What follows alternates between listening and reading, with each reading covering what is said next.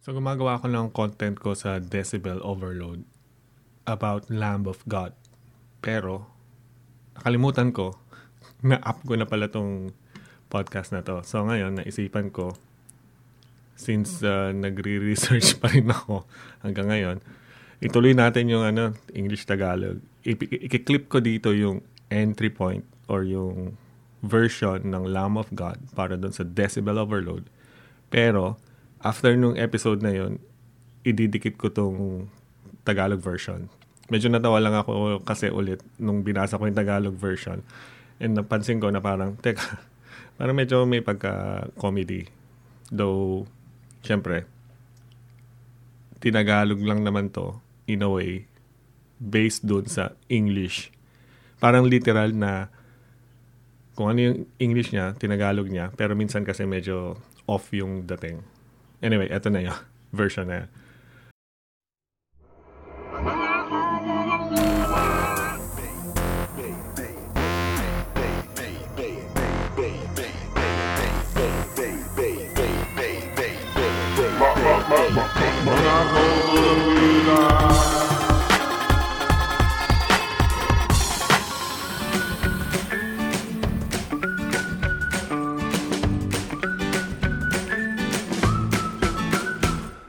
Rising from Ashes, the Lamb of God's phenomenon. It's a testament to the band's meteoric ascent or ascent in the music industry. In this podcast, we'll delve deep into their infernal journey, exploring the highs, lows, and the sheer determination that catapulted Lamb of God to legendary status. Lamb of God's story begins in the fiery crucible of Richmond, Virginia. It was there, in 1994, that the band was forged amidst the embers of the local music scene. Comprised of vocalist Randy Blythe, guitarist Mark Morton, and Willie Adler, bassist Jan, John Campbell, and drummer Chris Adler, they embarked on a journey that would test their mettle. Their early years were marked by relentless struggles. Gigs in small clubs, financial hardships, and lineup changes were par for the course. Yet, it was during this period that Lamb of God honed their unique sound, a potential blend of thrash, groove, and pure aggression. As the new millennium dawned, Lamb of God released their debut album, New American Gospel. While it didn't immediately set to the world ablaze, it ignited a spark among the underground metal faithful. Slowly but surely, Lamb of God began to build a cult following that recognized their potential. Their evolution was evident in subsequent albums like As a Palace Burn and Ashes of the Wake. The latter, in particular, proved to be a watershed moment for the band. Its politically charged theme and skull crushing riffs catapulted Lamb of God into the metal limelight, earning them critical acclaim and growing legions of fans. Just as the flames of success were rising higher, tragedy struck in 2012. Randy Blythe was arrested in Czech Republic, accused of causing a fan's death at a 2010 concert. This period was a harrowing descent into darkness for the band. The legal battle that followed threatened to snuff off their promising career. However, the metal community rallied behind Lamb of God, showcasing their unwavering support. Out of this crucible of adversity emerged Seven, Strom and Drang in 2015, an album that bore the scars of their tribulations. Tracks like 512 and Still Echoes resonated with raw emotions, reflecting the band's resilience and ability to transform personal trials into art. Lamb of God's live shows are nothing short of electrifying. Their sheer intensity, the mosh pits, the headbanging, it, its cathartic release of energy that encapsulates the spirit of metal.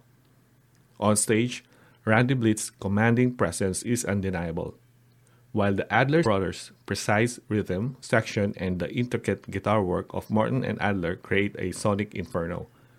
Lamb of God's impact stretches beyond their music. They've inspired a new generation of metal or metal bands, leaving an indelible mark on the genre. Their contributions to the evolution of metal is evident in the fusion of styles and the fearless exploration of themes. Beyond the music, Lamb of God has used their platform for good. They've been active in various charitable causes and have addressed pressing social issues. Their commitment to make a positive impact is an unrelenting as their music. The Lamb of God phenomenon is a testament to the power of resilience, passion, and unyielding spirit of metal. Their journey from the depths of obscurity to the heights of success is a story that inspires. As we celebrate their enduring legacy, we also look forward to what the future holds for this iconic band in the metal landscape. The inferno of Lamb of God's success continue to burn brightly, casting a long shadow in the world of heavy, heavy, heavy metal. Translation Pag-alam sa impyerno ng tagumpay ng Lamb of God sa pag-usbong mula sa mga abo ang Lamb of God phenomenon. Walang Tagalog version ng phenomenon. Meron yata yun eh. Narinig ko na yun. Pagsusuri. Sa mundong sa mundo ng mabibigat na metal, heavy metal, iilang banda lang ang nagmula o mula sa kadiliman ng kalilimutang at umabot sa mulupit na tagumpay ng Lamb of God. Pag-usbong mula sa mga abo, ang Lamb of God phenomenon. Ito ay patunay na mabilis na pag-angat ng banda, banda, banda, pag-angat ng banda sa industriya ng musika. Sa artikulong ito, ating susuriin ng malalim ang kanilang infernal, walang impyerno dapat, di ba? Na paglalakbay. Tuklasin ang mga matataas at mabababang bahagi. Mataas at mababang bahagi at ang buong determinasyon sa pagdala sa Lamb of God sa pook ng kahira, kaharian, kahirapan. Mula sa mga naglalagablab lalim, ang humble, ano ba yung humble? Mapagkumbaba na simula ng Lamb of God. Nagsimula ang kwento ng Lamb of God sa paglalagablab ng kalan ng Richmond, Virginia doon noong 1994. Isang libo siyam na raan siyam naput apat. Taong isang libo siyam na raan siyam naput apat. Nabuo ang banda sa gitna ng mga abo ng lokal na musika. Binubuo ito ng bokalista na si Randy Blythe, mga gitara ni na Mark Morton at Willie Adler, bassist na si John Campbell at drummer na si Chris Adler. Sinimulan nila ang isang paglalakbay na magpapakita ng kanilang katatagan. Sa kanilang mga unang taon, puno ng mga pagsubok ang kanilang dinanas, mga gig sa maliliit na club, mga problemang pinansyal at pagbabago sa lineup ang kanilang pinagdaanan. Ngunit ito ang panahon kung saan hinubog ng Lamb of God ang kanilang natatanging tunog Isang malakas na halo ng thrash, groove at pure na aggression. Pure aggression metal. Mula sa mga abong iyon, maagang album at maagang album dapat unang album, di ba? At pagbuo ng mga tagasunod nang sumiklab ang bagong milenyo, ipinakawala released ng Lamb of God ang kanilang unang album, New American Gospel. Bagamat hindi ito agad nagpaapoy sa buong mundo. Ito ay nagliyab sa mga tagasunod ng underground metal. Dahan-dahan, ngunit tiyak, nagsimulang magbuo ang Lamb of God ng isang serye ng mga tagasunod na nakakakilala sa kanilang potensyal. Nakita ang kanilang pag-usbong sa mga sumusunod na album tulad ng As the Palace Burn at Ashes of the Wake. Ipinakita nito ang pag-angkat ng Lamb of God sa sentro ng metal na kumita sa kanila ng pagpuri o papuri mula sa kritiko at mas lumalaking pangkat ng mga tagahanga. Ang madilim na panahon. Ang paglilitis kay Randy Blythe at ang madilim na panahon. Sa kasamaang palad, habang sumusunod ng mas mataas ang mga apoy ng tagumpay, dumating ang trahedya. Noong 2012, inaresto si Randy Bliss sa Czech Republic. Kinaharap ang paratang na siya ang kinaharap ang paratang na siya ang sanhi ng kamatayan ng isang tagahanga sa isang konsyerto noong 2010. Ang yugtong ito ay nagdulot ng madilim na pagbagsak para sa banda. Ang labang legal na sumunod ang na sumunod ay nagbanta na patayin ang kanilang maanib na karera. Ngunit nagkaisa ang komunidad ng metal para suportahan ang Lamb of God. Nagpakita ng kanilang mga matibay na suporta ang mga ito.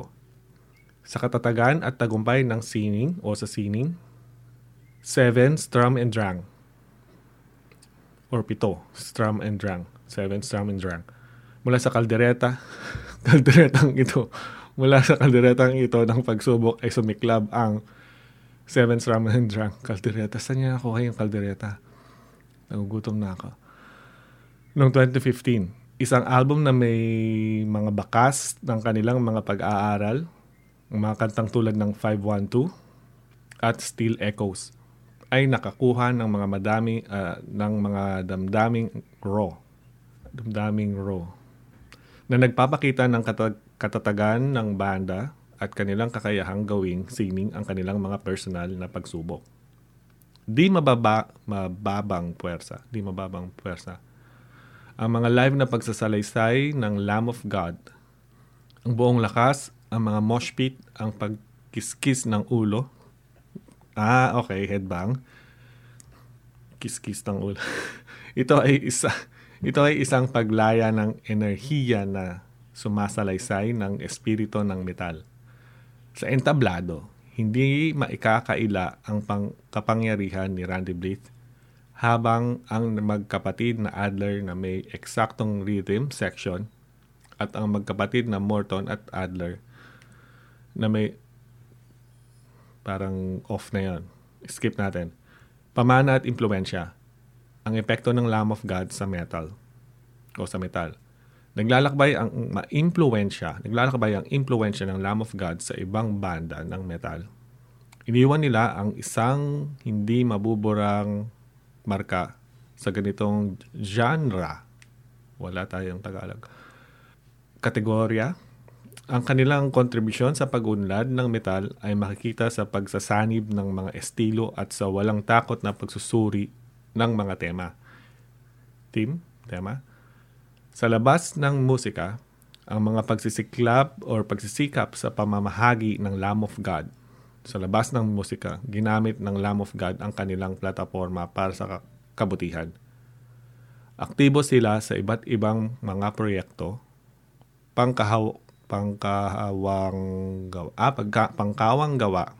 Aktibo sila sa mga iba't ibang mga proyektong pangkawang gawa at nagtunggali sa mga makabuluhang mga isyu sa lipunan.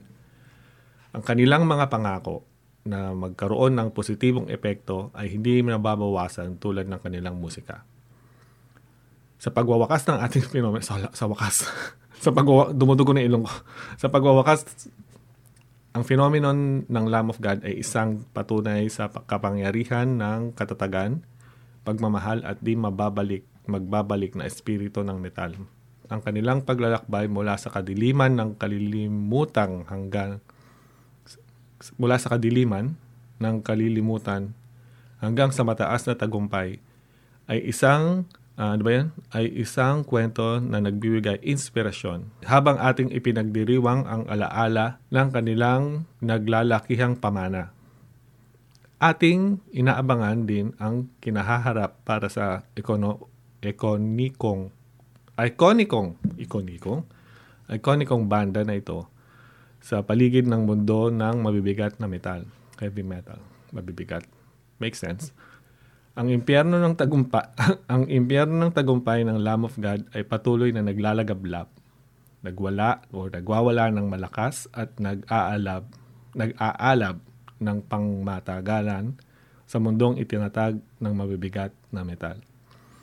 Piece of advice huwag kayong gumamit ng AI sa ngayon. So, hindi pa sila ganun kaganda yung translation sa ngayon. So, obviously, in due time, medyo may improve nila yan. So, basically, word for word, magagawa nila ng magandang uh, ano ba tawag doon? Translation. Pero at the end of the day, yung information or yung thought and yung emotion and yung feeling, hindi pa rin included eh. So, di ko alam paano gagawin yun and it's a machine. So, payo lang. na hindi maganda yung translation. Pero natuwa lang. Katuwaan lang. Natuwa lang ako ulit nung nabinasa ko kasi yung translation. Parang, teka, pwede kong gawing content to.